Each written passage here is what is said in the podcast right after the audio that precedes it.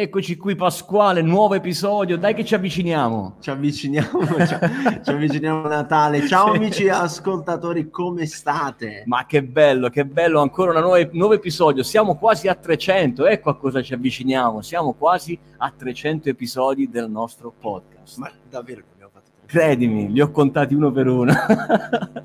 Grande. Che bello, che bello. Tra l'altro qui su, o meglio, se ci stai ascoltando su Spotify, sì. qui in piattaforma eh, come, come, ogni fine anno sì. no, dà un po' di dati. Ha tirato fuori i numeri. Ha tirato fuori i numeri. E devo dire che è stata una immensa gioia vedere in quanti siete? Siete tantissimi, siamo tra i podcast più ascoltati, più ascoltati. Esatto, dovrebbero dirlo gli altri, però insomma quando arrivano i dati bisogna comunicarlo. No, siamo no, però... nel 10% dei podcast più ascoltati in Italia, lo condividete tantissimo, siete tanti follower, quindi continuate a farlo perché così eh, possiamo essere ancora più utili a sempre nuove persone. Un po' come quello che racconteremo oggi, no Pasquale? Eh, vabbè, oggi, eh. oggi siamo noi gli ospiti. Oggi è vero, è vero. Oggi mettiamo a disposizione la nostra piattaforma perché si possa dare un aggiornamento di quello stato dell'arte, della ricerca in ambito artificial intelligence in un mondo davvero molto delicato e molto particolare, in cui l'AI sta facendo grandissime eh, prestazioni, sta dando tantissimi, aprendo nuovi scenari di ricerca. Siamo qui con Emanuele Neri dell'Università di Pisa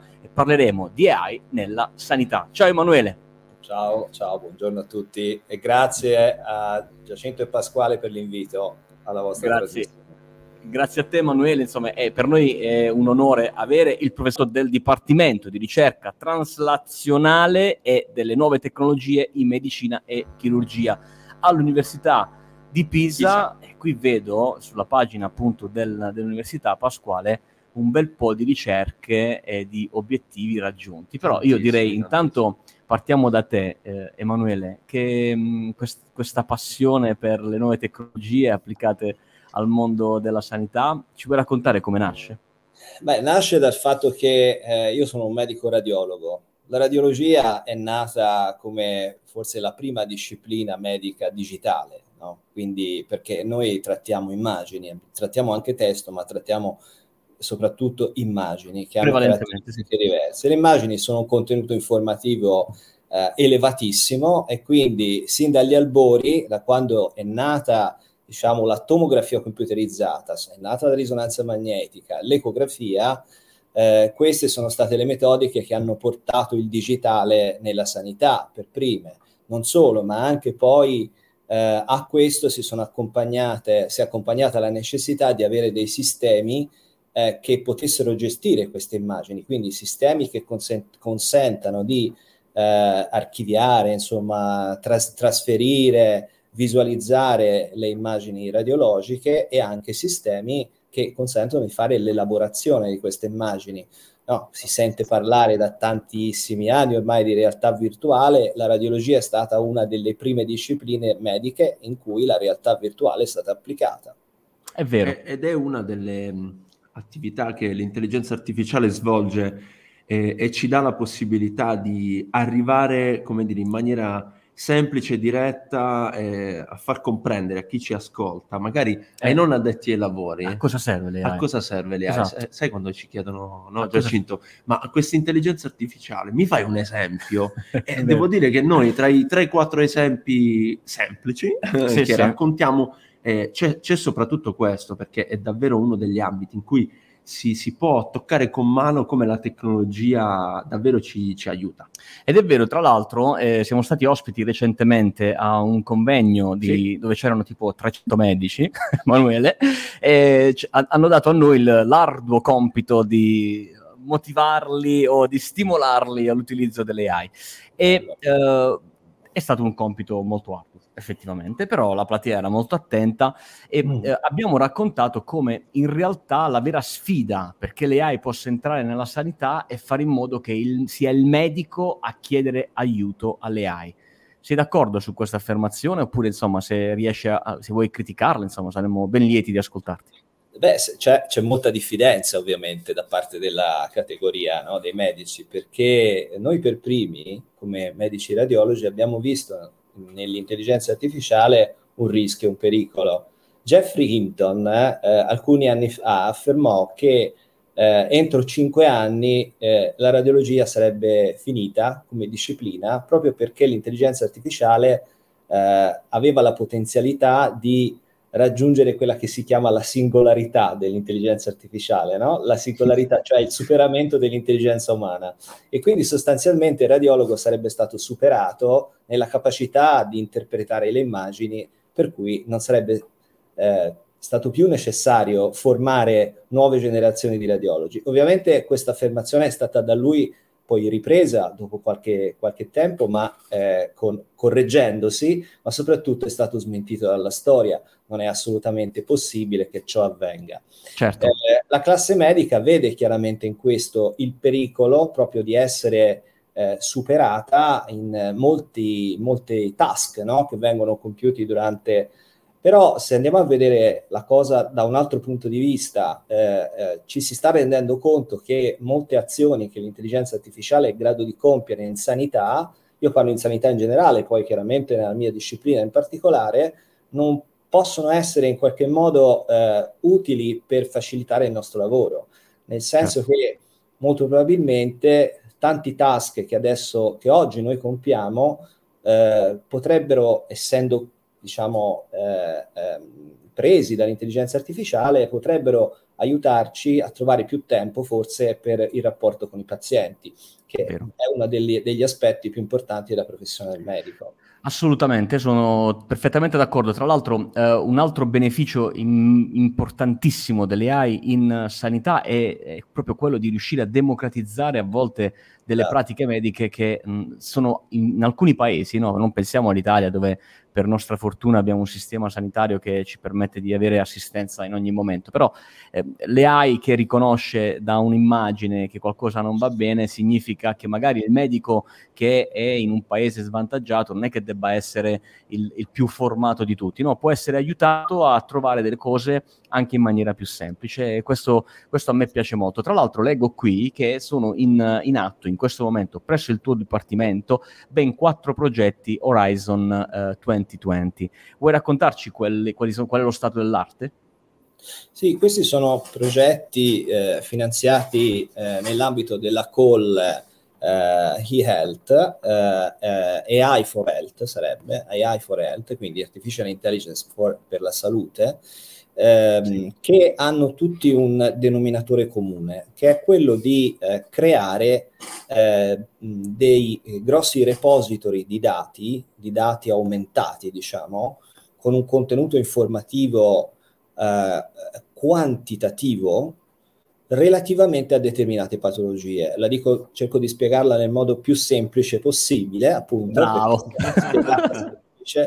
Eh, in sostanza raccogliamo i dati di eh, migliaia di pazienti con patologie oncolo- oncologiche, raccogliamo le immagini e da queste immagini vengono estratti dei contenuti, dei dati eh, quantitativi che eh, poi raccolti all'interno di questi grossi repository eh, consentono, che si chiamano biobanche, biobanche, consentono di effettuare un'analisi eh, diciamo su questi big data per estrarre informazioni predittive. Predittive okay. vuol dire eh, la sopravvivenza, la risposta alla terapia, eh, ehm, quindi tutti elementi che ci permettono di sviluppare dei modelli digitali di pazienti, no? quelli che sono chiamati digital twins, esatto. i nostri avatar, cioè di creare degli avatar, veri e propri avatar, eh, sui quali poter fare delle eh, analisi predittive. Faccio un esempio, insomma, se eh, eh il paziente X si trova un giorno eh, a dover, eh, purtroppo, a un, diventa un paziente oncologico, quindi un soggetto, un cittadino diventa un paziente oncologico, il suo profilo, diciamo, di imaging, il suo profilo anche genetico, eccetera, può essere, potrà essere comparato eh, eh con i modelli digitali presenti in quella biobanca per poter predire quella che potrebbe essere la sua risposta terapeutica e quindi indirizzarlo in modo più preciso verso l'uno o l'altro trattamento avendo maggiore certezza di risultato. Questo è l'obiettivo sostanzialmente molto ambizioso di tutti questi progetti. E, e, e, proprio di tutti questi progetti, uno che è stato finanziato in Horizon Europe adesso, che si chiama EUCAME, avrà lo scopo di mettere insieme i dati di tutte le biobanche, quindi creare una rete di biobanche a livello europeo per aumentare il contenuto informativo, ma anche per una democratizzazione, come tu hai detto, la democratizzazione, cioè pazienti, pazienti e dati provenienti da più paesi, sono progetti europei, quindi i dati miei, i nostri dati italiani, dati di pazienti tedeschi, francesi e così via, consentono di avere una maggiore eterogeneità del dato contenuto dentro queste biobanche. E chiaramente in tutto questo c'è un attore fondamentale che è l'intelligenza artificiale, che consente di analizzare questi dati attraverso dei server che sono in corso di sviluppo e di addestramento, che è un dato fondamentale. L'addestramento è la parte più, più importante, certo. perché l'intelligenza artificiale è performante in base ai dati che gli diamo. Assolutamente, assolutamente.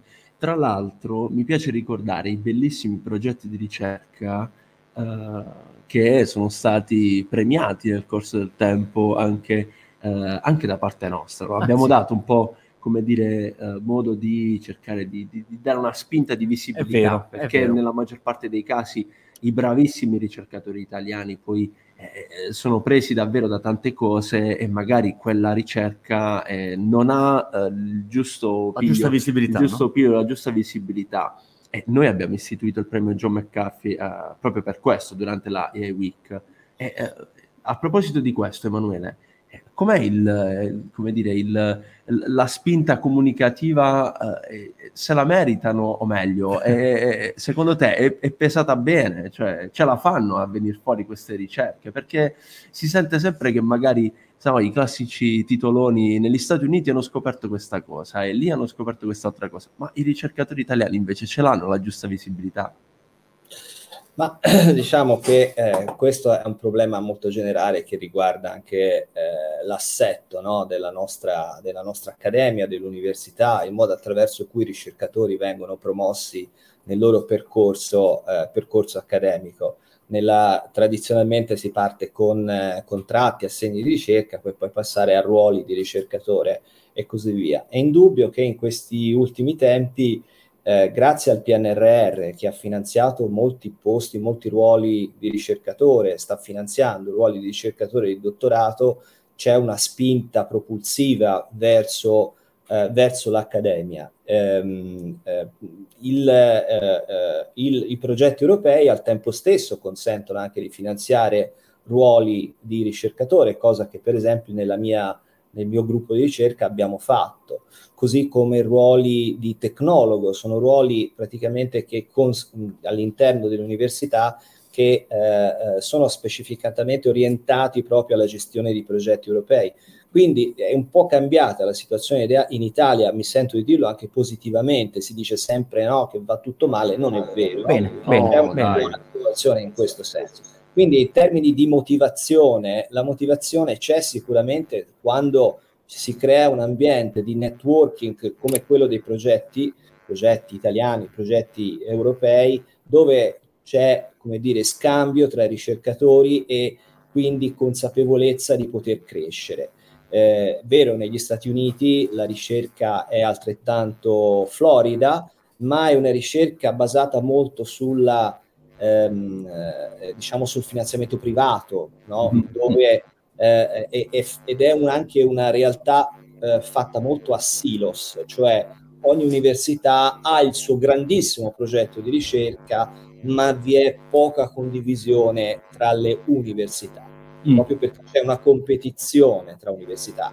La nostra realtà è diversa, la nostra è una realtà dove sebbene la competizione faccia sempre abbia un ruolo positivo nella crescita dei, dei, ricercatori, ma c'è tanto networking proprio perché i progetti europei impongono questo, sono strutturati per favorire lo scambio delle, delle, delle, delle, idee, insomma. È vero, e un po' stanno anche allenando i nostri ricercatori ad aprirsi al confronto, alla ricerca di un partner, a non, essere, non tenersi le cose in maniera gelosa, ma condividerle con colleghi magari eh, in un'altra nazione, in Svezia, in Danimarca, un po' come avete fatto voi con i vostri progetti di ricerca. Avete collab- collaborato con davvero tantissimi paesi europei e i risultati poi arrivano, no Pasquale? Perché poi insomma c'è poco da fare.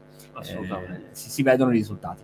Eh, Emanuele, chiaramente noi potremmo essere qui con te, restare con te per ore a raccontarti, a raccontare a chi ci ascolta le vostre novità, ma lo rifaremo sicuramente in un nuovo episodio andando in profondità ad approfondire le, le attività di ricerca. Intanto noi ti ringraziamo per um, aver uh, accettato il nostro invito. Grazie a voi, grazie di cuore. Grazie e di cuore. ci vediamo presto. Noi intanto potremo approfittare per invitare chi ancora non l'ha fatto ad andare sul sito dell'evento. Assolutamente sì, la, la, ho sentito la parolina magica in questa puntata, che è quella del networking. Networking, vero. E quindi eh, è chiaro che il rimando è rapido e automatico alla AI Week, quindi esatto. aiweek.it, l'evento eh, che, che, che, che, che tanto sapete, perché in realtà insomma, la quarta edizione eh, del 2023 ormai straufficiale, siete già in tantissimi eh, quelli che hanno preso il ticket per, per, essere lì a Rimini, tre giorni online, due giorni in presenza a Rimini, lo ricordiamo, 20 e 21 aprile 2023. Noi, noi, avremo il nostro tavolo per fare il nostro network. Esatto, e, e, tra le tante cose, insomma, tra i tanti ospiti, tanti speaker, si farà tantissimo network. Tanto. Grazie Emanuele ancora, ci vediamo no, ancora qui sui nostri canali per la prossima puntata del nostro podcast. Ciao! Ciao! Ciao.